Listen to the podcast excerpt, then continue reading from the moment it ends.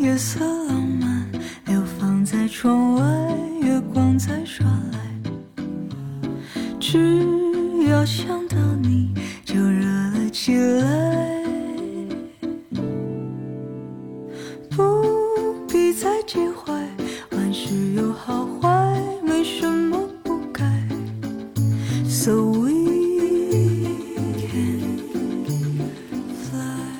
Hello，大家好，欢迎来到浪费时间，我是糖糖。今天我邀请到的嘉宾，呃，是再次返场的吕帆师兄。嗯，再再再再再次返场，各位浪费时间朋友们，大家好，我是吕帆。啊、这次这期播客呢，其实是一个非常即兴的开始哈，主要也是因为最近和师兄聊的比较多，然后我就对师兄有一个非常深刻的认知，就是师兄在我的生活圈子里面，算是一个做非常多不同种类的工作的人。在我看来是不同种类，但可能在师兄看来，他是属于同一领域哈。待会儿师兄可以展开来讲。但是师兄做这么多的事情，就比起我们来说，可能要多个三四倍、五六倍的。但是他是几乎是唯一一个我认识的人里面不焦虑，而且甚至前几天他还做出一个表达，就是他觉得自己是一个非常幸福的人。我觉得能够现在这么自信的说出这句话的人已经非常非常少了，所以我就产生了非常深刻的好奇，想要跟师兄聊一聊，就是你做的事情呃非常杂非常多哈，然后甚至就是每天我感觉你的时间都是以都不是小时计了，就是按每十分钟每十分钟可能都有不同的事情在找你，但是你是怎么样既能够把这些事情安排的很好，同时还让自己的心里面一点焦虑感都没有呢？呃，不，焦虑和焦虑感，我认为还不是一个东西。我可能会在某些时候还是会有点焦虑感，嗯，但是我整体这个人来说，应该是不太焦虑的。是因为我不焦虑，所以我我对我当下所做的事儿我都特满意。嗯，呃，对，而且我觉得自己就挺了不起的，你知道吧？就因为你做的都是你自己喜欢做的事儿嘛。嗯，当然也有一些很不喜欢的，但是你也可以用各种办法把它变成呃让你产生价值感的事情。这个就是你刚刚说，可能很多人不会在当今这个特别变数很大的，然后呢很卷的社会里边提出说自己好像是一个蛮幸福的人哈。因为那天在课上说的，我平时也很少讲这个事儿，但是那天刚好就聊到别的问题嘛，就就说到这个问题上了。然后因为是什么呢？我们之前有同学问过这个问题，我们每学期有一次同学的集体见面，然后之前就有同学问过我，说那如果要做未来规划的话，你你觉得你最想到达的状态是什么？我当时就脱口而出，就就就现在。嗯，然后他们底下就是全部说哦，就这种声音，你知道吗？当时我自己说出来以后，我也挺纳闷的。但是仔细想了想，他就是这样。我对我当下的状态是满意的，而且好像我一直在想要追求的一个未来就在我现在的当下。嗯，所以我就会有一种很强烈的，就是很满意，嗯，就很幸福。那么在这种状态之下呢，你好像做的那些事情吧，它其实都是在为你而来的，而不是你非要去拼了命去干掉某些事儿。所以我觉得它是个相辅相成的一个关系吧。当然，我的案例肯定没有什么代表性了，但是我觉得这里边有一件事情可能对大家来说都有用，就是为什么我们现在的人很焦虑啊，是因为我们可能处在当下的这种紧张的氛围中特别多嘛。那有的时候你跳出来看一下，你就会觉得说，哎呦，其实昨天的事儿也不算什么大事儿，因为今天还有更大的事儿。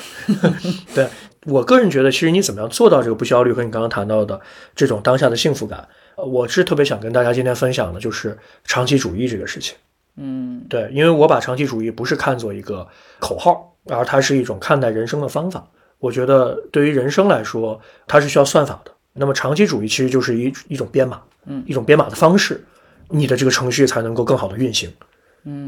那我试着来拆解一下你刚刚说到的这个，你之所以觉得现在就是你理想的状态，一个幸福的状态了，那肯定是你在之前在做你的所谓的人生规划或者工作规划的时候，你有想清楚过一些事情，或者说你非常确认过一些事情，所以你才能知道说，哦，我可能当下哪怕是一些很琐碎的杂事儿，嗯。但是它一点一点的累积起来，最终它。把我推向那个方向，它是我心目中理想那个方向。对那这可能也跟你刚刚说的那个长期主义也是契合的。那有可能在你之前计划的时候，你也想到了你未来，比如说嗯十几二十年之后，对对对对你一个理想的状态。对那回到比如说，呃，就往回推个五到十年吧。嗯那你当时在做你这五到十年的所谓的人生规划的时候，呃你是怎么样去看待你现在正在做的事情，以及你可能将要做的事情之间的关系，以及你可能未来想要达到的那个目标呢？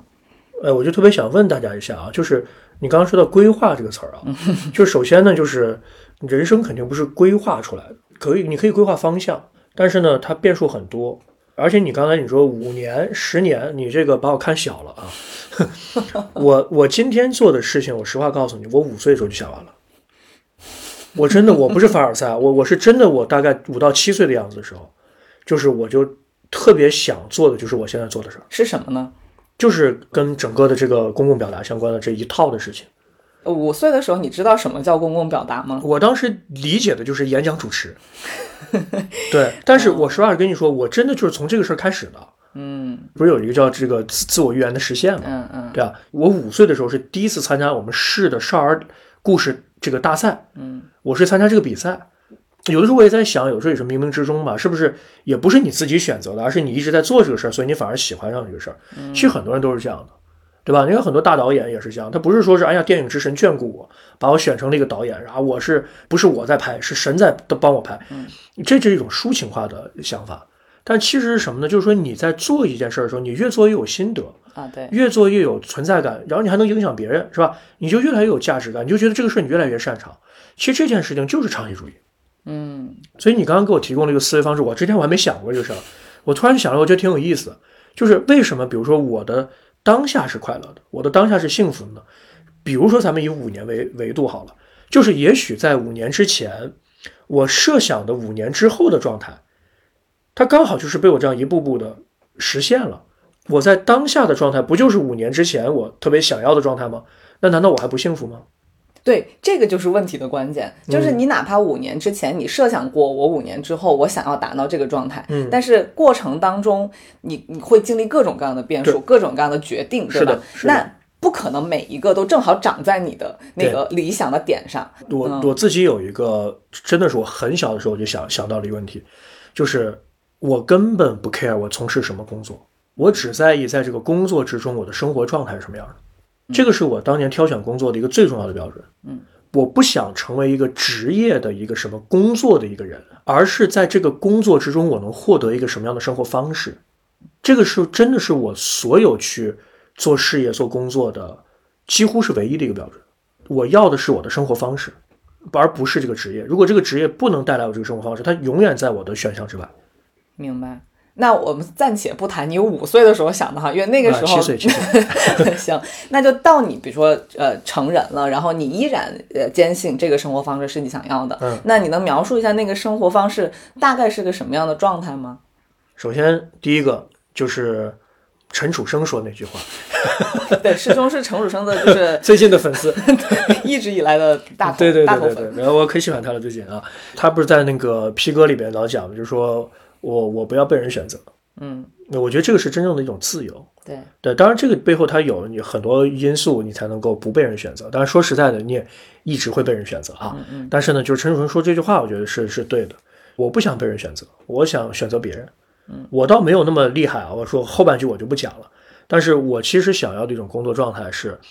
我想做我认为更有价值的事情。那我不想在一个体制里边，或者说我不想成为一个机器上的一个螺丝钉儿。所以呢，按照这个标准来说的话，其实整个我们当今这个时代里边的很多工作对我来说是不适用的。比如说，我很难去大厂上班的，我不可能的，我一天都待不了。我也不可能成为，比如说我自己做媒体，但是呢，我的这个媒体身份就很奇怪的一点，就很多人都看不明白，说你为什么会这么选择一个一个从从业的方式啊？嗯比如说各位，就是我做了很多节目，但是这些节目里边我没有任何一个节目是我是他们团队里边的一员，就是我不在那个体制里边，我不在那个体系里边。比如说我们做《典籍与中国》、做《朗读者》什么的，我全部都是以这个外脑的身份加入的。嗯就是我在北大，他们觉得说，哎，你媒体方面很厉害；那我在媒体，他们觉得说，哎，你好像是个专家，是个学者。但在老师里边呢，我可能是实务实务比较强，就是我逃脱这个，你原谅我用这个词儿啊，我逃脱体制的方法是我跟你保持一种若即若离的关系。嗯我不想成为体制里边的一个被深深嵌进去的螺丝钉，我想成为的是外边那把扳手。你需要的时候，你就知道没有扳手你是多痛苦的一个事儿，这个事儿干不成了。但是扳手不在机器里，嗯，哇，这句话可以，嗯，对，就是我是想成为扳手型的人，嗯但是我们大多数人，无论是你自己选择还是被选择，基本上你似乎感觉人生只有一条出路，就是我要深嵌到一个系统里边，我要把这个螺丝钉的工作要发挥好，然后从螺丝钉变成一个啊、一个轴承啊、从轴承哎变成个齿轮，从齿轮变成一个中枢系统，对然后你好像人生就得到了。你永远要注意你的这种思维方式，你还是在一个体系里面，那你一定是被选择的。对，那我不想被选择，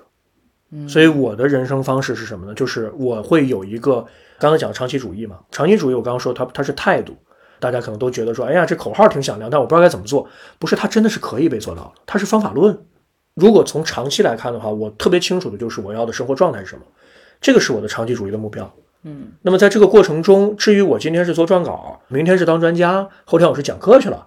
这个不是最重要的问题，它只是一个又一个的台阶。台阶的目的是为了让你达到更高的地方，而不是真的在那踩那个台阶去了。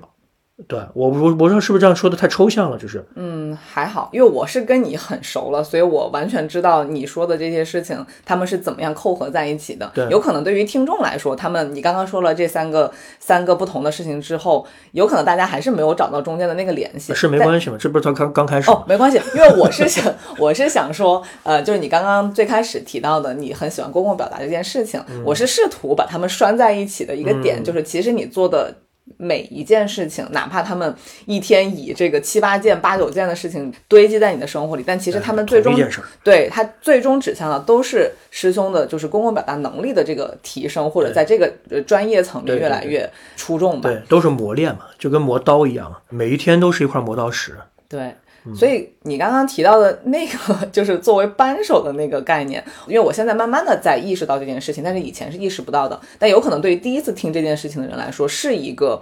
当头棒喝。因为比如说哈，就是在以前大环境比较好的时候，大家在规划自己的事业，我就用事业来做做例子，就是可能。大部分人都会想说，我进入一个我喜欢的公司，那我可能进去之后，我能够看到一个很明确的上升路径。只要我做得够好，那等待我的就是，比如说两年升一级，两年升一级，那可能到了某一年我就到了中层，然后再到某一年我到了高层。然后就被开除了。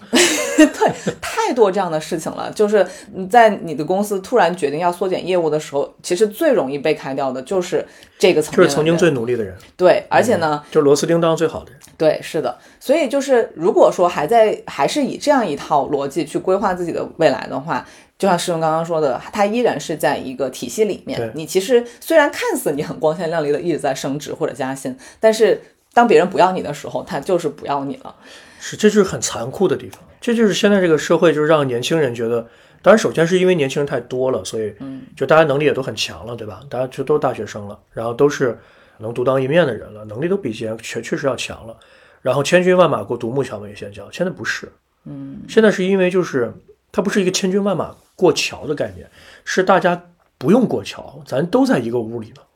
我我有时真的觉得就是挺挺可悲的，我也不知道该怎么怎么去破这个局，对，就这是一个结构性的问题，对，结构性的问题是最难解的。所以，我们今天可能更多的，咱们不要谈那个社会体制啊，这个 除夕放不放假的问题，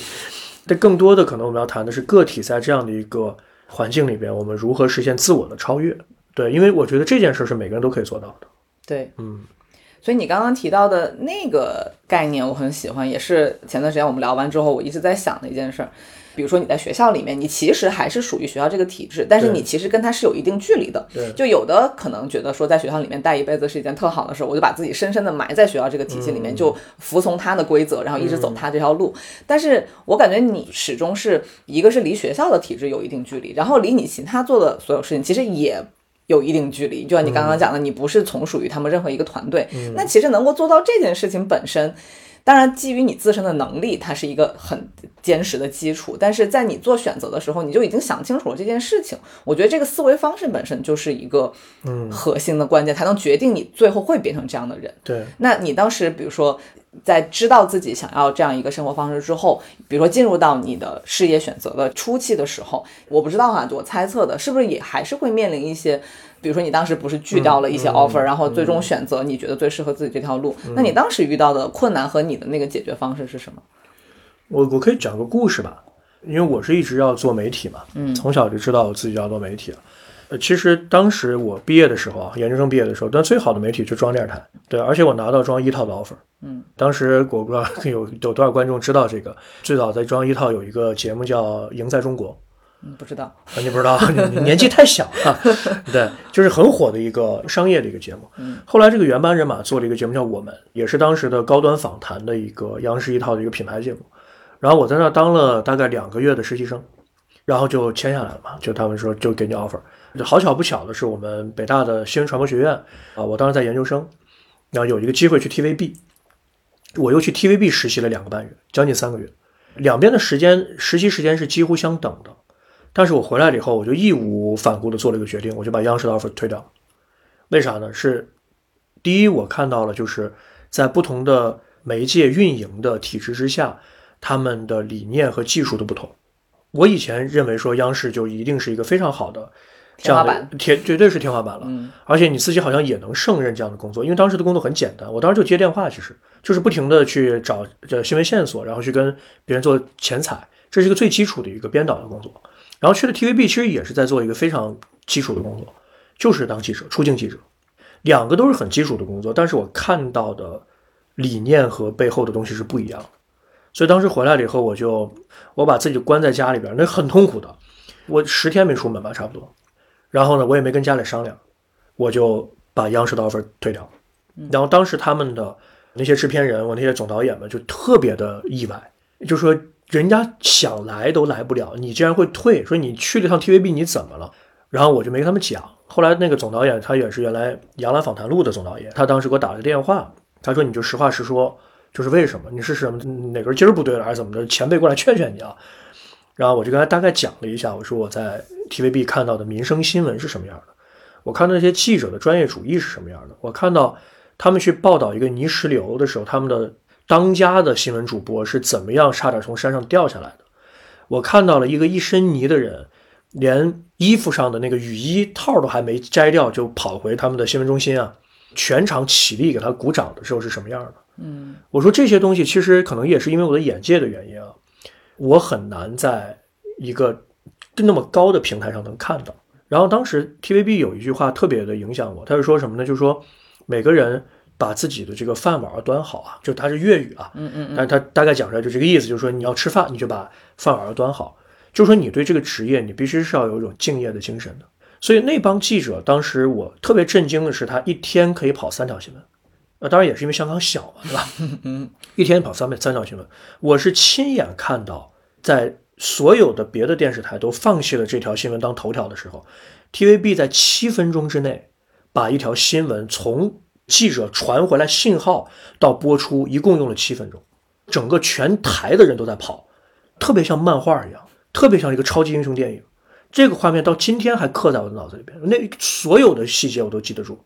然后当时我就做出了一个选择，就是说我可能更喜欢的是这种感觉的新闻。那么你让我去坐那儿打电话，你让我去做一个特别高端的一个采访的前期工作，虽然说可能很多人很想要这个工作，因为。它是一个媒体的天花板的工作，但是我知道这个工作其实从我内心里面我被激发了已经，那不好意思我就没办法再回去了。但是我也不知道那我下面能干什么，因为我又不能去香港就业，对吧？嗯嗯。而且你即便让我去香港，我也我也可能不想去 TVB 的。对，那你后面要做什么？这个东西我想了很长时间，我真的把自己关到房子里边十天的时间没有出门。对，然后后来我就给那个导演讲了我在 TVB 看到那些技术层面的东西，看到理念层面的东西，然后我给他讲完了以后，然后他就。就跟我说了一句话，他说啊，他要不然你过来给我们栏目做个讲座吧。我当时傻乎乎的，我就真去了，你知道吧？所以他他是在说反话吗？不是，他是真的，他是说着他，因为这些东西他也第一次听啊。比如说他们的那个一个 crew 单元组，他们报报新闻都按单元来算，一个车里面几个人，每个人的分工是怎么样的？嗯，那个东西怎么样能够在几分钟之内把稿件。然后连同信信号就直接传回到他们那个在将军澳的那个总部，嗯，对，就是这一套的东西，其实当时对于我们来说是完全是陌生的，嗯，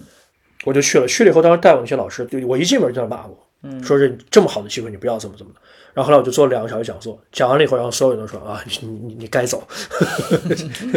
因为你看到了不一样的东西，对，所以其实这件事跟我们的人生是一样的。就回答你刚刚那个问题啊，就是咱们用一个这样的方式，这是我人生经历过的一个事儿，就是呃，很多人问我说，你当时为什么没有进央视？我都跟他们讲说，因为好像北大更好，呃，因为北大给我 offer，其实不是这样，北大 offer 在央视之后，我中间是有一个蛮长的一个空档期的，那段时间你说焦虑不焦虑？蛮焦虑的，因为我不知道后面要干嘛，所以我至今我也很感谢北大，原因也在这儿，因为他给我了一个，这个不是我选的，而是北大选了我。那个时候，其实，在某种程度上也算是一个救命的稻草。嗯，那我能这么理解吗？就是其实，在那个时候，你的那个焦虑期，你拒掉呃央视的 offer，是因为你内心有某种更高的诉求。就是我知道我回不去了。啊，明白。我就回不去了。我我我看到了一个让我心动的东西，那别的女孩就不不动了。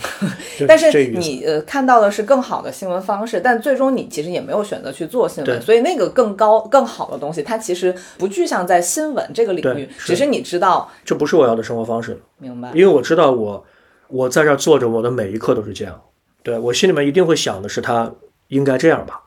而我也知道，当我刚刚以一个。硕士毕业生的身份进到一个央视这样的平台上时，我是不可能对这个平台有任何的改进的，或者说提建议的权利的。嗯，我也不可能把它变成一个我想要成为的样子，那是不可能的事情。所以，那与其这样的话，那我还不如就不要去做。但是兜兜转转，最后还是给央视干了好多事儿，这就是后面的事儿了。对，但是可能有一些人，如果当时他们处在跟你同样的情境下，如果他没有那么去想，说我反正无论如何都改变不了这个系统，那有可能我从一个实习生做起，我从一个年轻人，我一步一步往上走。当我做到某一个有话语权的 title 的时候，有可能我就能改变一些东西啊。你就跟体制一样了，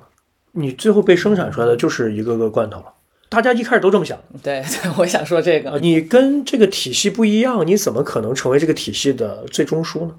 嗯，那这个体系不是自己就乱了吗？它不是自己生成了一个不是黑客帝国吗？嗯，对吧？你不就是那个病毒吗？对啊，你是那个 the one，但最后告诉你说 the one 也是被我们创造出来的。嗯，所以这可能也是很多还心怀某种热情和梦想，但是可能又。屈从于现实，然后进入到某个体制之后，觉得自己非常难受的一个根本原因，就是你可能以为你能够改变什么，但其实最终你是被驯化的那一个人。我认为是这样啊，就是说我们也不能够否定大家的努力。这个世界上还是有很多理想主义的人的，而且他在理想主义的坚定的前行。比如说媒体，我们看到很多这样的人，就是一次又一次的这种好的媒体报道，或者说让我们的中国的新闻啊这些节目变得更好的人。呃，他们也都是理想主义的，其实，而且他们也至今我还认识很多当年的前辈，他们依然在坚守的，这个是真的有的。但是我觉得说，如果我们是用一个我要改变这个世界或者体系的话，这个事儿说的虽然说起来很热血，但是它是一个相对比较低龄的一个状态。我觉得，嗯，你很难说我要去改变一个体制，嗯，只有我这个人去改变一个体制，不太可能。可能是一群人让这个世界变得更好，而我们是从每一个方方面面的角落里边，我们让这个世界变得更好了。而让世界变好一点点，其实需要很多人共同的努力的。但是有人说过，让世界变得差一点点，几个人就够了。明白？对，比如说我当时从这个这个 offer 上退了下来，但是退是什么呢？是我知道我想要的是一个可能对我来说更好的一个东西。嗯，所以我没有办法再委曲求全了，而是这件事情。完全懂，就有的时候你知道这个不对，但是那个更对的东西是什么？可能呃，那就慢慢找。还有对，当时真的是不知道。对，但你只是非常确认我不要这个东西。对对对，明白。是的。好，那比如说还是以这个长期主义的这个思维来看的话，当时你去到央视，然后进了北大之后，其实我知道你在北大的前大概十年的时间，还不如去央视。对，其实有那么十年的时间，你 都没有八年八年。对，呃，八年的时间也没有在至少。没有那么锋芒毕露的在你喜欢的这个领域里面做出很耀眼的成绩。然后那八年我知道师兄，你可以聊聊你那八那八年在干嘛？你就是在跟平庸抗抗战嘛。啊，当然这个我现在回想起来是个非常好的一段经历，因为我当时加入到我们那个新闻中心嘛，然后定岗呢是在在电视台，因为我做媒体嘛。其实我定岗是一个相对来说比较就是管理岗的，但是呢，当时给我的任务是出去拍新闻，扛着摄像机。做片子、剪片子，然后带学生、管记者团，然后天天在加班，每天基本上都是在干最基本、最基本的工作。嗯，就这个事情，就是给我的落差很大。呃，咱就说收入这个事儿吧，我可能我出去干个活儿或者干嘛干什么的哈，我刚说我表达嘛，我出去给人当个什么司仪啊，什么就是有些社会上有些活动啊，是吧？你去当个主持人啊，你干嘛的？我我实话说，我出去。半天，可能比我在学校当时两个月的工资还要高，那完全是一个巨大的落差。嗯，但这事儿是你的本职工作，你还是得好好把它做好。所以那段时间其实，呃，一开始有点想不明白，直到今天都还有人在问我这个问题，就是你当时为什么要留在学校？然后我也没好好回答他，这这就好了，以后让他听这个播客就好。就是那段时间，其实我真的不知道自己在做什么。嗯，但是你看，就长期主义的东西发挥作用了。第一，我知道其实学校的这种生活方式，它更符合我要的东西。什么样的生活方式？我有大量的时间在读书。你即便是出去拍东西啊，干嘛的？你一天八个小时，你要坐在那个那个位子上，你不可能天天出去拍八个小时。那么剩下的时间全是你自己的。它不是像是，比如说我去了大厂，你永远在忙。但是学校的工作就是说，如果你想回到一个自己的安静的这个角落里边来的话，你是有可能做到这件事儿。对，所以我当时看到了这个可能性，那么我的工作方式就变了。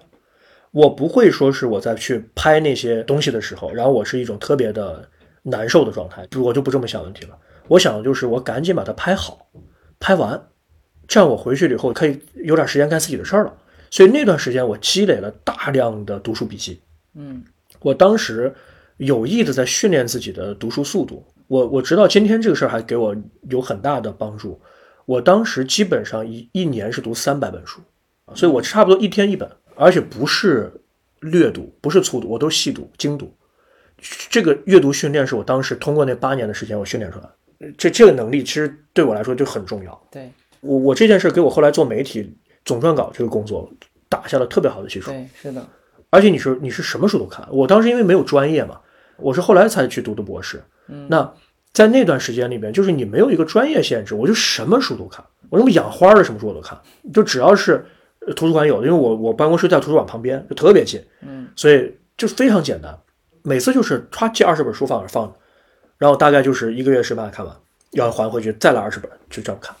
嗯，那你当时在。做出这个要呃以这样的速度和数量去阅读的决定的时候，也不能说决定吧，就保持这种状态的时候，你心里面有某一种隐隐的目标要去达到，还是说你觉得你只是觉得这件事对你是好的，所以你先做？我实话说，今天再回回头看起来啊，那段时间呢，就是说你不能让自己闲着，因为我知道闲下就废了。嗯，如果你把自己的目标定到一个校园记者的身份，因为这个事儿学生记者可以干了，对，那么我觉得我我我可能就废了。那么当年你把央视拒掉，你绝对就变成了一个笑话。那你能做什么？而又没有机遇摆在你的面前，嗯的时候，你能做什么？我能想到的只有一件事，就是我拿出时间去学习，就是所谓的今天就是我就不躺。对，虽然我很有条件躺，对，但是呢，我可以躺着看书嘛，对吧？嗯，那我就是看大量的东西，然后当然这里面有很多是媒体的东西了，嗯嗯，然后同时我没有放弃写作，也没有放弃对媒体的观察。我虽然我没有这样的机会，我没有发声的渠道，但是我知道你刚刚说的是有没有隐隐的，我不用隐隐的，我就知道我以后就是要干这个事儿了。只是我当时我不知道我的渠道在哪里，就那条路我没看见，但是那个目标在，可是中间崇山峻岭的，我不知道路在哪儿。但是我知道那个目标是在哪儿的，因为这个事儿我刚刚说了嘛，从小就确立了，嗯，所以我知道我以后就是要去做传媒工作，而且是去影响人的传媒工作。但是我当时我不知道该怎么做到这件事儿，那么我只有一个办法，就是我先要充实自我，嗯，然后也是在这个基础之下，我在工作之余，我同时去读了博士。明白。所以你刚刚说那八年是一个比较难的过程，其实不是，那段时间是一个我现在回想起来的阳光灿烂的日子，嗯就是我有那么多的时间可以啊，在很多人都在刷剧聊天的时候，我有大量的书可以看，这个是我人生中不可多得的这这八年的时间。嗯，对。所以，如果要以现在社会的眼光来看，你这八年在所谓的社会地位或者是你的名利上就没有任何的进展，完全没有但对于你自己来说，你自己是知道这八年的含金量是非常重要的。嗯比现在重要。那八年的基础比现在的任何一天都重要。明白，至少我自己我觉得要学习的一点就是，这么长的时间，你在哪怕是每天都在充实自己的过程当中，但是你依然没有被外界那种说啊，好像我每几年我需要往前走一步，我要往上再迈一步，就是那种社会压力好像没有影响到你。哎，对，这个这个也是我以前老老在想的一个问题。嗯呃，我我觉得没有一个东西，叫今天过得一定要比昨天好。嗯嗯，你只有一件事，就今天你做就绝对比明天老，这是绝对的。但是呢，你绝对不可能今天过得一定比昨天更好。对，这个进步是一种幻想，是一种虚幻。我我说句我个人非常个人的一个观点啊，就我们的很多人走向社会里后，他并没有长大。我不知道这样说对不对啊？但是我真的见到了很多很多的成年人，他的思维方式依然是一个学生。对，什么意思？他把人生分成了不同的这种进步的可能，没有这件事儿。我老跟我的学生讲，我说你们不要觉得说你们好像在北大是吧？每每每年都在进步，不是，你只是被一个东西所影响了，就是大一、大二、大三、大四，好像大二就比大一要高一级，大三又比大二要高一级。人生就没有这个事儿了，你没有长进，其实或者说你可能还退步了，对，但是只是你年级升了，你岁数大了。但是我们因为一直以来我们是在学生的这个观念里边，我相信今天听播客的人，你不信你想一想，你的学生时代从小学一直到大学这么长的一个时间，你现在回想起来，你可能都会觉得说那是你的人生的一个很整体性的时间。而那个整体性的，你觉得哎，好像我一直在进步，学的东西越来越多，是吧？我理解的东西越来越深刻，不一定是这样的，只是说我们的年级在变化，时间是没有办法分成大一、大二、大三、大四的。对，但是因为我们好像有了一个好像这在名称上的一种进步感，所以很多人误以为自己在进步。但是你比如说我作为一个老师来说的话，我看到很多同学就是就是一点点的就就不行了，这个才是常态啊！这就跟一个小树苗一样生长，就不是所有的树苗都是茁壮成长，那很多就干枯了，很多就死掉了，很多就不是树。这不是这个观念。但是呢，我们能做的是什么呢？就是说，你如果有一个自己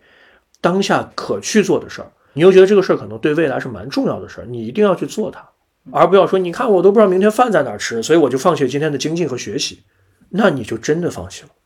嗯，今天咱们聊这，其实对我来说可能收获挺大的。我现在可能才突然想到，那条路可能不是我找到的，可能是因为我的自己选择做的这些事情而自己走出来。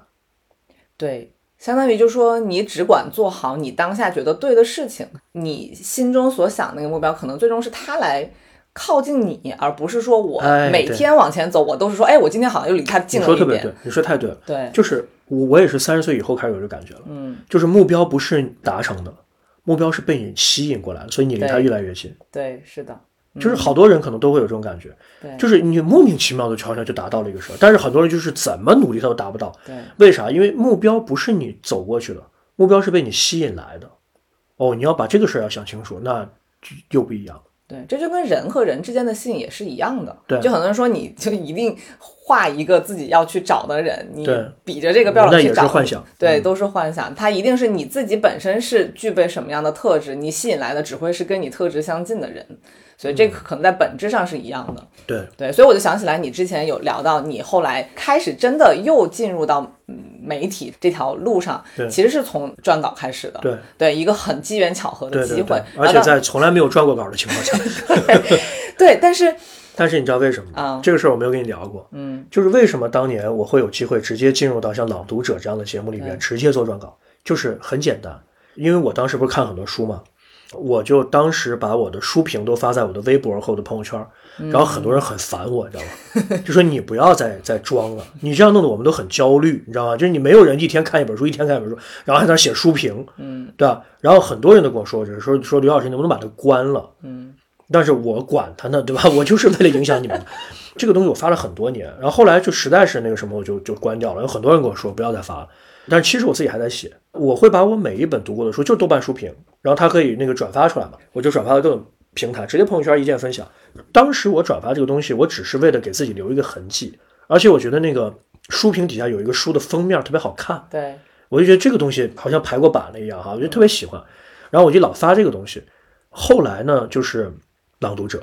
他想在高校里边找文字能力比较强，因为朗读嘛，它里面有大量的书籍，对，所以呢，当时董卿问了我们一个专门做海外版权引进的我一个师姐，其实我并不认识那个师姐，就是只是有了微信，就有一次在吃饭的时候，因为她是师姐嘛，大家一块吃饭的时候认识的，就有她微信，都没有聊过任何东西。但是她在朋友圈里面看到了我发的这些 书评，嗯，所以董卿在问她说：“我想找一个高校老师，很爱看书，文笔又好，还懂媒体，有没有可能给我找那么几个老师，我过来面试一下？”他就第一时间想到了我，因为他已经被你刷屏了，因为他被我刷屏了，嗯，他被我刷屏了。明白。然后他就就给我发了个微信说，哎，说是董卿那个什么什么在在找人面试，你要不要去看一下？要找朗读者的撰稿。我心想，我就没有做过撰稿，我这不写都是书评嘛，写都些小文章嘛，我哪做过撰稿啊？但是我当时的想法特别简单，就是我特别想去看一下董卿没化妆啥样。我我我实话说，我就是这个初心，因为我知道我选不上了，怎么可能嘛，对不对？朗读者哎，不可能的。然后我就问他，我说我说那什么时候？他说今天晚上就可以。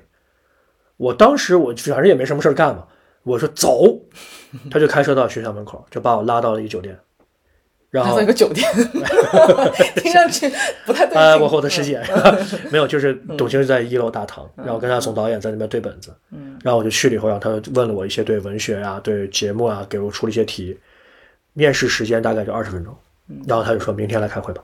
然后就去了，然后慢慢慢慢就一步一步走到今天，到今天第六年做文化节目第六年，马上第七年，嗯，你说你怎怎么看待这个事儿呢？对，就像刚刚说的，就你只管做好你自己的事情，然后有这样的机会，它真的就是。不能说他就在等着你，但是当你做足了准备之后，你意想不到的东西，意想不到那个机会，它就会哎莫名其妙的在你这就是我我我自己，我为什么我刚刚说我对人生满意啊？因为我觉得这种东西它踏实，你知道吗？就是我没有一件事是强求来的，我没有去拉帮结派，我没有去给别人送礼，我没有去舔领导，我没有去做我不想做的事情。但是呢，我的目标好像都达成了。为什么？因为我处在一个真实的，因为你的这件事儿而引发了下一个涟漪的这样的真实的世界之中。对，我没有说这件事儿我可能没有这个能力和资格，而我为了这件事儿我要去委曲求全自己，然后去巴结别人。我没有通过这样的路径让我自己似乎有了一种能力或者一种资格。我这些东西都是自然发生的，所以我就觉得我的每一次的进步或者人生的变化，我都特踏实，是因为它是从我的人生中生发出来的东西，而不是我为了达到一个目标，我努了八辈子力。今天我能够有的这资源，它都是从我之前的某种能力里边自然生长出来的东西。嗯，当然也都得益于很多贵人，可是这件事让我觉得特踏实，因为我没有把这件事放得很高，它是自然发生的，所以我觉得我人生就特别的幸运，非常踏实。我觉得你的经历就是完美的诠释了那句话，就是虽然那句话很老生常谈，就是机会都是给准备好的人，你其实不是为了这个机会在准备，但是你当你的准备足够充分的时候，跟你的准备相关的各种机会，它可能就是像一种神奇的宇宙磁场一样，它就向你汇聚而来。对对对，对，机会嘛，我觉得会就是会面的会，嗯，对，一个机遇被你遇见了，就是这个。当然，其实很多机会就是被错过，但是我觉得这是我们真实的社会，对，真实的世界是这样运作的。嗯嗯。所以师兄除了高校老师的这个身份之外，开始跟就是媒体打交道，然后包括现在做这么多跟媒体相关的事情，我感觉好像入口都是从这个事件开始。你始终处在一个把自己想要的东西和自己能做的东西进行一个高度融合的这样一个状态。就刚刚说的，每天都是磨刀石嘛。对，嗯，你要先知道你自己，你要亮什么剑，你是什么材料。就是很多人对自己，其实我觉得有时候很可悲的一点，或者很可惜的一点，就是我们很多人把自己真的看小了，就觉得自己我就上个班儿，我就是挣个钱，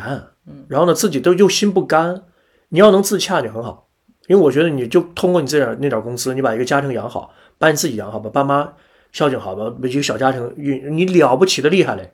但是如果说你一方面不甘于干这个事儿，另一方面又只能承认自己似乎只能拿一个工资，我觉得你的人生就很很拧巴。对，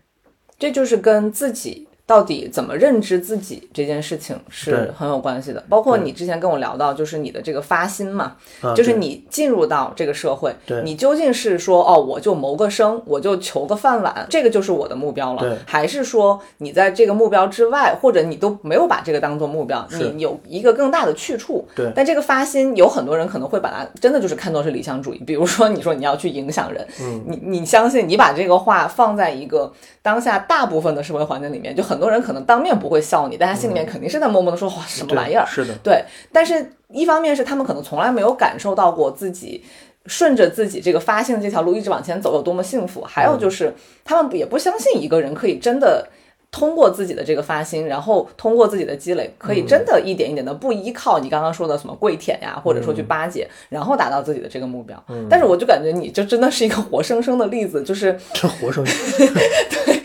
是大家可以去参考和学习的一个不。不不不不不不嗯不，不要不要不要这样，这个不要立这样的人设，啊好的，很容易会塌房很容易的。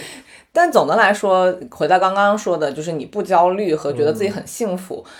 你始终没有位于一个拧巴的状态里面过。嗯啊，然后就是再往后面发展的话，比如说，其实你现在再去回想你当年去接朗读者的这个时刻，你其实又比那个时候往前又走了一大步。但是那这个过程当中，你所经历的那个心路历程和那八年又有什么不一样呢？上回我讲了一个观点，上回在那个《装箱启示录》，跟李默、跟那个韩东君和那个谁什么文静啊？啊文静啊，跟蔡文静，啊，蔡文静对，跟蔡文静，我们几个在在微博上有一次对谈嘛，在聊的时候，然后有网友骂我，就是因为他讲 CBD 嘛，讲这个这个社畜嘛。我当时说了一句话，我说我说如果说我们每个人在工作中啊，只是为了一点工资的话，恐怕很多人也不会再做这个工作了。我我是这么理解的，我要被被被网友骂，很多人就觉得说工作是没有价值的，工作的唯一价值就是给我钱。我觉得这个是现在是一个很主流的一种观点。认知，对，对，然后这个东西就是我这两天一直在课上讲这么一个观点啊，当然也是我在 B 站上看的，但是真的就是这个事儿解解答了我一个很大的一个心结，我也不妨跟大家可以分享一下，就是我这三四年来我一直在想一个问题，因为我自己天天面对很多学生嘛，我跟糖糖也不停的谈这样的问题，就是我们在大学里边看到学生的一些东西，我们是非常的毛骨悚然的，当然有很多的好学生，但是呢，我们看到嗯某种我们不想看到的那样的趋势。啊，越来越明明显啊，甚至可能说有一些呃东西让我们觉得匪夷所思。这比如，啊，别别别别别，这这这这，咱咱们下回聊这个好吧？下回聊一聊那。你这样说，听众会不知道你想要批判的是哪一些？你你比如说啊比如说我们的这种完全的个体主义，完全的急功近利，，嗯，对，然后被基优主义培养起来这一代人，他对社交的淡漠，对竞争这件事情的歪曲和热衷，包括他的这种不能与人为善的，似乎是某种本能，这些让我觉得大学的校园和我们当年已经完全变样了，甚至我们还有没有同伴这件事儿，甚至教育的初衷，恐怕都跟我们想理解的不一样。这个事儿咱俩之前聊过很多，就是一块石头。我们为什么要做一个温暖感觉的东西？就是因为现在缺这个东西。这是另外一个话题了。其实我们当时在教育的那个那一期里边，就收视率很低的，收听率很低那一期。对你们不要被这个标题所误导。我没有起好，那是糖糖的问题，不是，是那期是聊得很好的。我们讲讲我也很喜欢 AIGC 啊，讲讲教育的本质，讲人的尊严，对，对吧？大家可以跳回去看一下这个啊，打个广告。对，但是就是说我这三四年我一直在想什么呢？就是我们这些同学身上，他们现在出现那种非常明显的标签，就是老子就要做自己，嗯，就做自己这三个字变成了一个几乎绝对的正正确，对，绝对的正正确。对，我我之前我一直没有想明白这个问题，就是因为我本能的也觉得没错嘛，嗯，但是很简单的一个道理就是，人人都要做自己，这个社会就完蛋了。我不知道有多少人会想到这个问题啊！就你稍微往前推一步，不就这事儿吗？对，对吧？因为小偷也想做自己嘛，杀人犯也想做自己嘛，恶人也想做自己嘛。那这个社会怎么维系下去？所以这件事我一直没有太理解，因为我现在看到很多年轻人标榜着自己是要做自己的这一代，我不知道这一代人成长下来以后他会遇见一个什么样的坎儿。我是在想这件事儿。好，那后来也是上个月吧，在 B 站上看到了一个标题，我也没点进去看，我就看那个标题，我觉得挺好，背后的那个逻辑我就不说了，我就说这个结论，就是我个人认为啊，如果说你这辈子你能够做自己，你是全世界最舒服的人了，因为没有什么比做自己更简单了。我说的做自己不是那个轻舟已过万重山，我终于做回自己，不是这个意思，而是说，你看，我就喜欢躺着，我就喜欢打游戏，我就喜欢不读书，我可以可以做自己吗？对吧？我有没有躺的权利？可以啊，当然可以啊。如果你这辈子选择了做这么一件事儿，你绝对是最舒服的那个人。但是，做自己的前提是问自己：如果你这辈子在做自己这件事上你轻松了，那么你的人生有另外一件事儿你麻烦了，就是你要不停的问自己了。比如说刚刚说那些小偷、杀人犯，如果他问自己说：“我要当一个小偷吗？我要成为一个社会的这么一个角色吗？我的人生就是基于坑蒙拐骗吗？”如果他认可这件事儿，那他也自洽了。好，我再提出一个问题：他敢不敢跟他的孩子说：“爸爸希望你以后当小偷，对吧？不光是你，你还得这么要求你的孩子，咱们就得去破坏社会，咱们就得让别人不安生。我不相信有一个家长会跟孩子这么讲话，十恶不赦之人，最后他都会跟孩子说：“孩子，你要怎么怎么样，你要做一个好人，你要做一个正直的人。”你你能过得了自己这关吗？如果你真的问了自己这件事情的话，你再来谈做自己。所以我们现在是什么呢？就是说，很多人我们天天在想要做自己的福利，而不要做自己的代价，也不要做自己的义务。做自己，你能不能先把自己问清楚啊？好，这是你刚刚说那个发愿的问题，为什么特别重要？因为发愿就是问自己的结果，嗯，就是你要成为一个什么样的人。所以你刚刚会绕这么大一圈儿，对我也在想，嗯，我绕这么大一圈儿 在 说什么呢？你看，就是你刚刚问的那个，如果你跟别人说你是想成为一个影响他人的人，这件事在别人听起来得多装啊，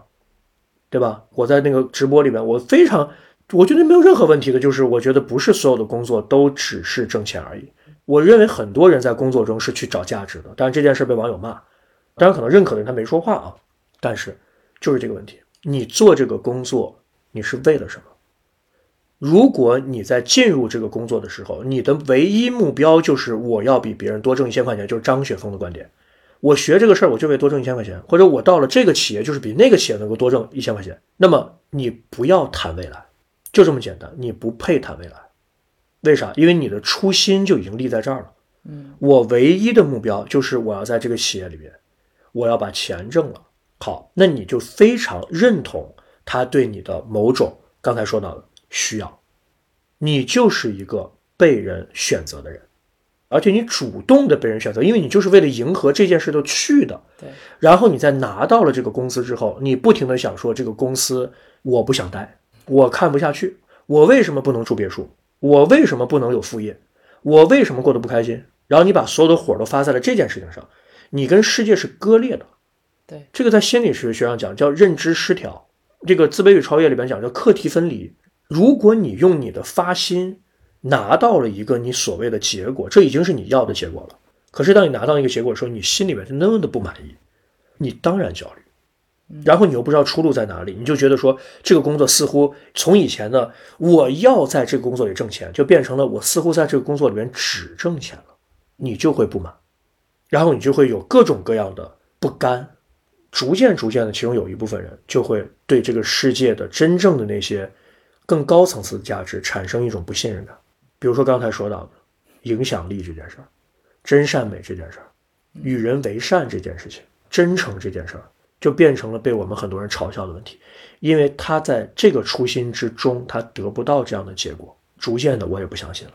而竟然有人还在大言不惭的讲，那我觉得你肯定是个大傻子，然后甚至可能说你都没有，你都不理解我的痛苦。可是你们有没有想过，有些人他的初心就是要做更高价值的事情，而你不要认为这样的人赚不到钱啊，对吧？那没办法，那这就是两条路了，所以我也不能说的太多，一说多了就显得好像你有点教育别人。对吧？已经有很强的这种感觉了，对吧？嗯，但有，但是我跟你说，真的是这样的。嗯，就我们今天这些话，我我今天讲的比较多一点啊，真的是说给他愿意去改变的人的。对，也只能是这样。听完你刚才讲的那一段，我有两个反馈吧，这两个反馈互相之间没有什么关系啊。第一个反馈就是，我觉得可以用四个字来归纳那一大段，就是一派胡言。不是，就是你一一边说，我一边脑子里面就在浮现这四个字，其实就是求人得人。啊，对，你求什么，你最终就会得到什么是。你如果就是想当一个挣工资的人，那你最终就会变成一个挣工资的人。对那除非在你升职之后还是在挣工资，对，是的你可能就会对那个所谓的价值的东西就会离他越来越远，哪怕你心里面隐隐的觉得。我做事情可能不仅仅是挣个钱而已，但是因为你的所有的精力都放在了挣这个钱上，所以那最后可可能这个世界回馈给你的就是这份工资而已。当然，有可能它是一份很丰厚的薪水，但是当你拿到之后，你有可能心里面依然不满足、不甘不甘心。那那个东西，但那个东西可能就是你一开始就放弃掉的那个东西。还有一点就是，比如说，呃，我又想起你那八年的经历，如果说放在还没有跳出这个循环的人的这个思维里面的话，比如说你当时说你每天都扛着很重的机器去拍一些特别基础的东西，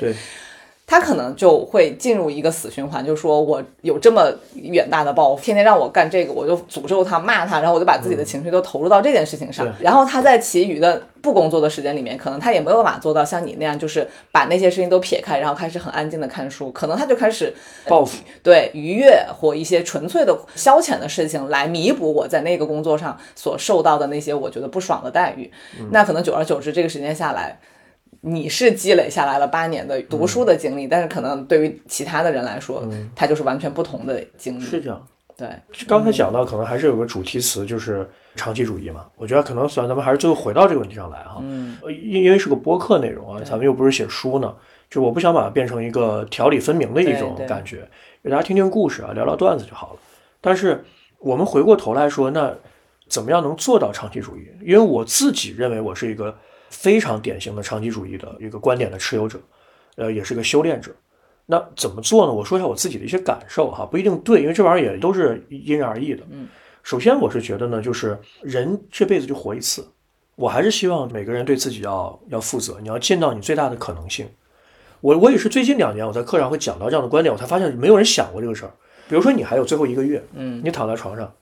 你回想你这一生的时候，你会因为什么而遗憾？很多人一听这个问题就我的妈太老生常谈了，就太土了。你仔细想想，这是人生最重要的问题。对，我这辈子真的就这样了吗？我只有这一个月了，我才发现我这辈子难道真的只能这样了？我多少人是在遗憾中告别这个世界的？而这个遗憾不是什么时不我与的那个遗憾，而是我本可以怎么怎么样，那是人生最大的遗憾。嗯，所以呢，啊，我真的说一句非常真诚的话，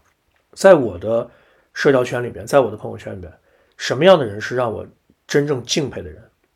是他在表述他在做事儿的时候，让我看到他余生也是这个样子。余生这两个字，我特别喜欢。其实我们每个人都是长期主义者，在这个角度上，比如说你去寻找一个你的恋爱对象的时候，我相信没有人是短期主义的。你当时一定都是怀着一个就是我想跟他过一辈子的这个心态。在这件事，我们每个人都是长期主义者，只是因为有各种条件可能不能够实现。我们每个人在追求一些永恒的价值感的时候，他都是长期主义的。嗯，所以我们都理解长期主义是什么意思，可是我们都没有信心，或者我们不知道该把它怎么做好。所以当时不是有一句很感人的话叫“余生请多指教”吗？对吧？越说越土了。啊，对，越说越土 但是这真的就是大白话，这多好的话，其实对吧？只是被人用烂了。嗯，就是一个人如果能跟你说余生，你想想他得把你放在一个多重要的位置上。那我在事业这件事情上，我让我看到的最让我敬仰的人，他们也许白发苍苍。我们就今天早上今天下午刚刚开完一个发布会，我们在旁边坐的几个老师全是这样的，就都是这个行业里面最顶尖的这些评论家。然后呢，也不修边幅，头发白的不成样了，穿的也那个什么也不讲究，讲出来的话每句话都是诗，而且都是深刻的观点的诗。哇塞，就是你你从他们身上能够感受到，他们那个白发呀，它不是苍老，是纯洁，是纯粹，pure，真的就是纯纯纯的爱这件事儿。对，是的，我很向往这种状态。他们比我大三十岁、四十岁这样的人，但是他们在讲到这件事儿的，跟个少年是一样一样的。你就感觉到他们的余生还会是这个样子。嗯，好多人说匠人啊、匠心什么的，就是你能够在这个人身上，你能看到他八十岁的时候还是这个样子，这种人就是值得尊敬的人。你都能从这个人身上看到这种笃定感，这是长期主义的一个标准啊。所以就是，我真的觉得你可以想一想这个问题，就是我的余生我可以做什么。第二个，我刚说过了，我认为长期主义不是一种口号，它应该是一种对待生活的态度，它是人生的算法，它是一种代码。那么长期主义究竟有什么好处？我就说两点，我自己特别深以为然的。第一就是它能够让你过得比较平和，嗯，对，因为长期主义不是我就是把所有的事儿拉长这个维度，这不叫长期主义。长期主义有两个非常重要的维度，第一个就是刚刚说的发心，你究竟是在把一个什么事儿变成长期主义？在人生中，你选择什么东西要把它变长，变成一个要一步一步走过去的那那种感觉。或者就是你这一辈子都跟他有关系，你觉得是满足你是满意的，对对对，你在在做这件事，你是幸福的。对，那这个事儿叫发心。第二个呢，就是长期主义，它有一个非常好的一个东西，就是我们当下其实都是被绩效所笼罩的。这个每个人都这样，对对吧？你像我今天过来录播课，我的文章就没法写，我就我就很焦虑，我 我明天早上就要交，对吧？就是那我在做这个事儿的时候，那我另外一个绩效就没有达成，那我也会很着急啊，我怎么办呢？但是你当下被绩效所笼罩的这种焦虑，在长期主义的看来，其实它最后收获的是一种平和的感觉。那这个我觉得对于当代人来说特别重要，就因为你知道，我每天做的每一件事儿，我都是为了更长远的目标在做。我是在走楼梯，我是这一节完了跨下一节，有的时候可能忙一点，我一次跨两节，一次跨三节。但是我走楼梯的人生目标不是我这辈子在走楼梯啊，对，我是要爬上那个八十层的高楼啊。嗯，但是有些人就说，你看我今天在走楼梯，我明天我又这这跑旁边跳跳两下，对吧？或者说我的妈，这楼太高了吧，换一个楼，就那就是你没有那个长期的目标嘛。我之前看过个预言特别好，我不知道你看过没看过，就是那个那个的时针、分针和秒针，有一个特别简单的一个预言。就是拟人的手法了，比如说这个秒针问那个分针啊，不是不是是分针问那个秒针，就说你每秒都要跳一下，你累不累啊？你看我一分钟才跳一下，时针就也会问分针，说你累不累啊？我六十分钟我才跳一下，然后那个秒针回答说说你们说的太对了，就是我每秒钟跳一下，我只要做到每秒钟跳一下就可以了。其实这就是我们讲的是我们的当下。你当下你要知道，我跳那一下是什么？我人生是要有进阶的。我跳六十下就是一分钟，我再继续跳下去，就是不停的进阶。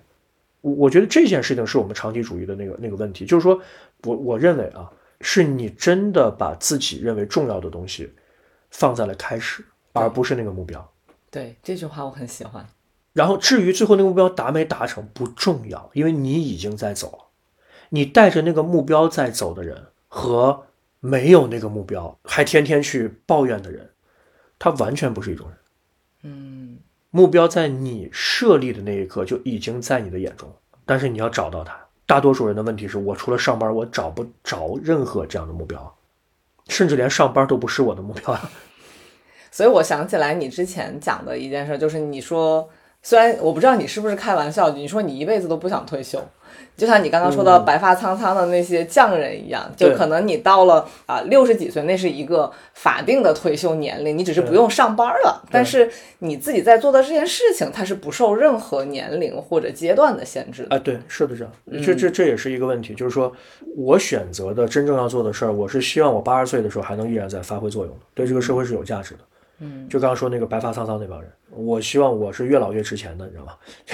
我我我我希望是做这样的事情。嗯，是。呃，我比较担心听众就是听完这么多内容之后会把那个凡尔赛 也不是凡尔赛，我我怕他们会觉得。这个所谓的人生核心目标，它是一个特别玄幻的东西，或者特别虚的东西。因为我已经大量的看到很多人就说，我挣到多少多少钱，我就躺了，或者我就去做任何我想做的事情。但是在我看来，可能永远都不是这么一个说法。因为你拿到钱之后，你还要干嘛呢？就是那个钱只是一个途径，它只是帮助因为你没有拿到那个钱嘛。啊，对，你才会这么想问题。对。但是就是说，你可以把挣钱当做是你实现那个目标的一个手段或者途径，但是那个东西是什么？你要用这些钱去做什么呢？那那个东西，假如你完全不 care 那个事情，你就觉得我守着钱，我每天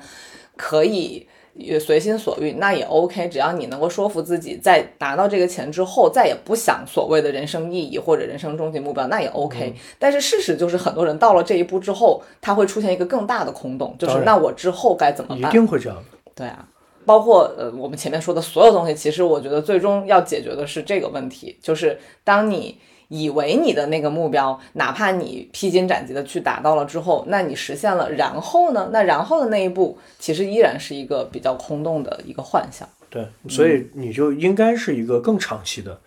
目标，对吧？如果你能够把长期这件事情，就是说你把它当做一个系统，嗯，我们不可能去给你讲你必须要怎么做，你只能说是听到了一些或者你感受到一些东西后，你自己有某种启发，你结合你自己的人生去做变化。嗯，那这个东西叫心法，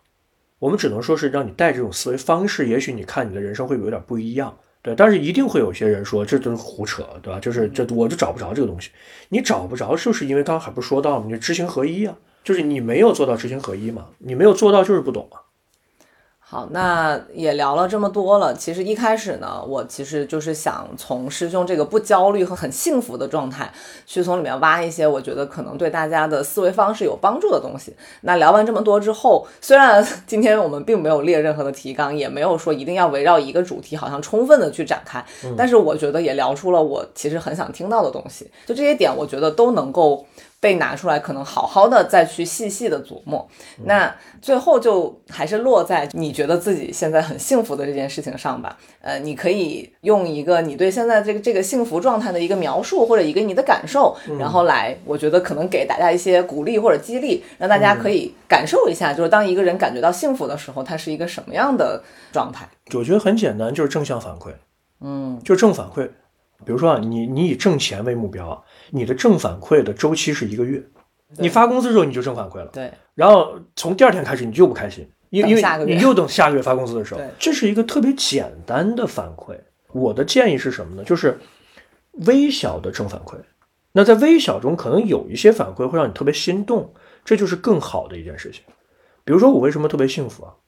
其实来源是第一，我所做的所有的工作。都是我自己愿意做的事，我没有被人逼着一定要做什么。嗯，即便被逼着，我也有能力把它化解成我想做的事情，或者至少不把情绪消耗在这个上面。对对，这是第一件事，咱们刚才讲过了。第二，就是因为我从事的事情，刚刚说的是表达类的事情，表达就是一个去影响人、影响世界的东西。对吧？我老说，我说像我们这个学科口语传播，不见得能够影响世界、改变世界，但是他特别善于改变世界观。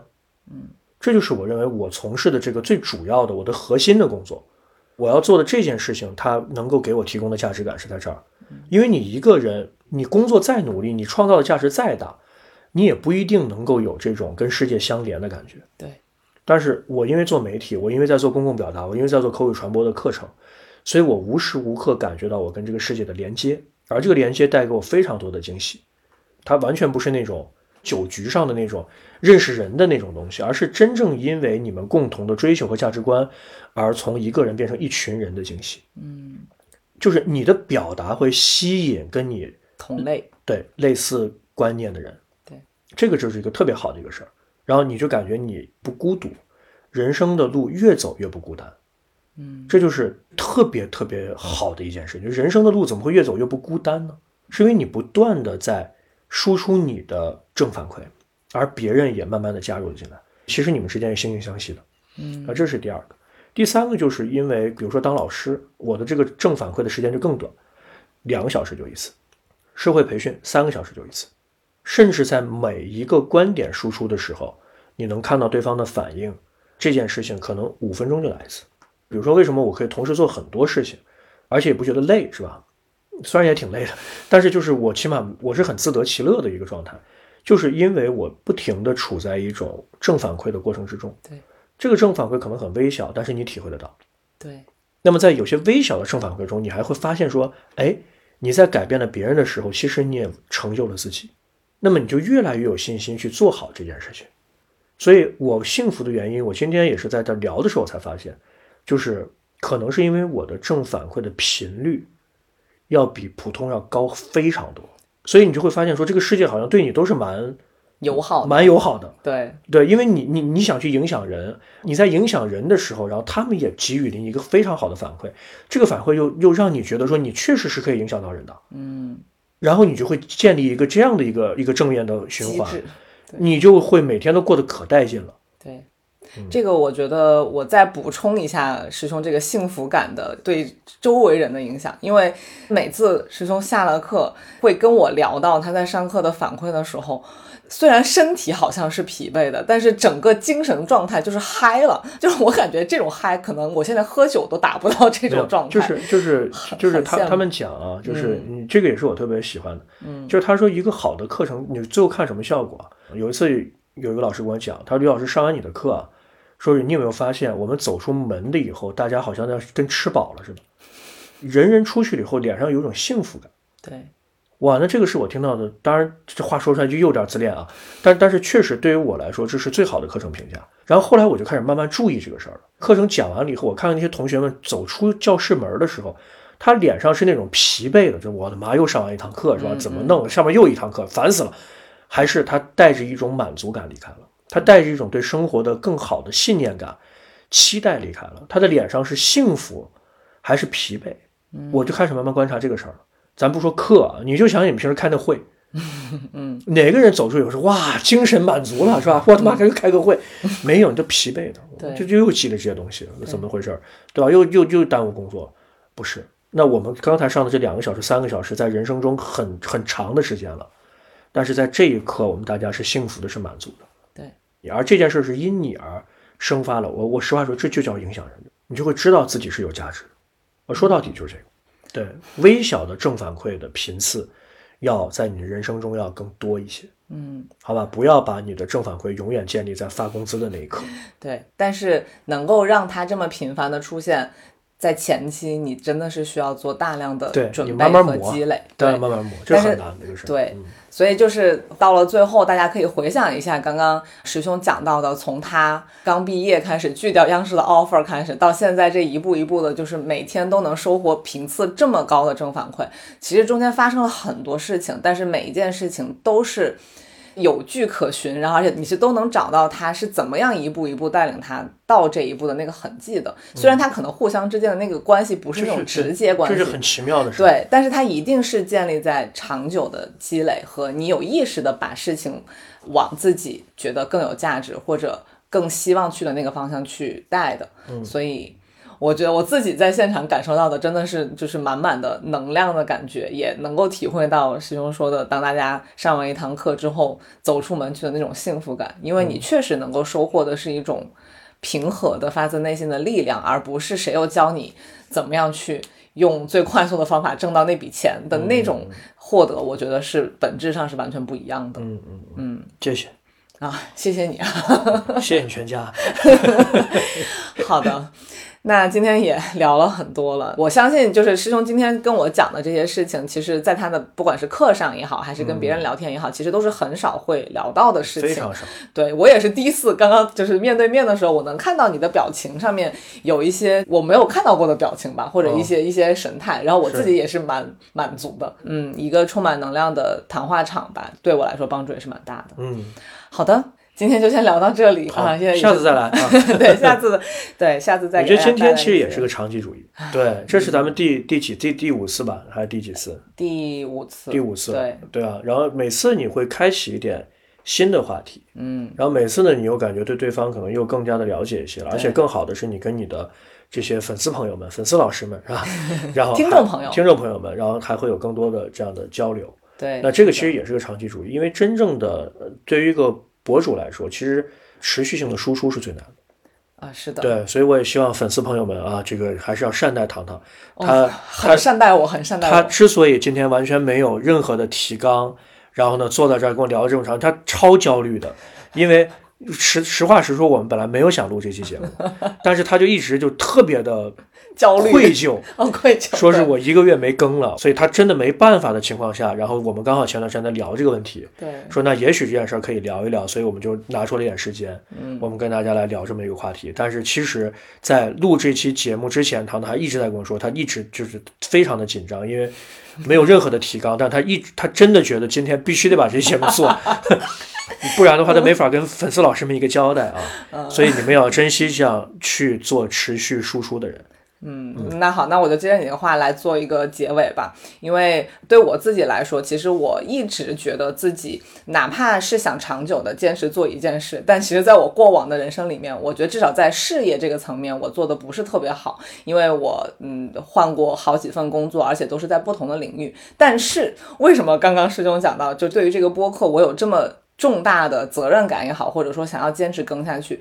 就真的是因为我觉得它是有价值的，并且哪怕它在短期内，我有可能未来几年内它都不会带给我任何的收益，但是我依然相信我的表达，呃，我请到的朋友们的表达，加上大家每次给我的非常温暖的反馈，就这个。东西融合在一起，它最终带给我的那个能量会远远超出于我目前这个阶段能够收获的这些东西。它对我来说很有价值，所以不管它未来会把我带向哪里，我还是愿意，就是哪怕 不能保持一周一更，但是也能够找到一些合适的话题，也都能够分享给大家。嗯，这可能就是我自己目前我能想到在我身上发生的一个长期主义。对对对呃，我自己一个非常由衷的发心吧，。那你就想你换了那么几份工作，但是你持续一直在做的表达输出这件事儿，嗯，不管是穿搭还是播客观点，你就知道你究竟你是想做什么，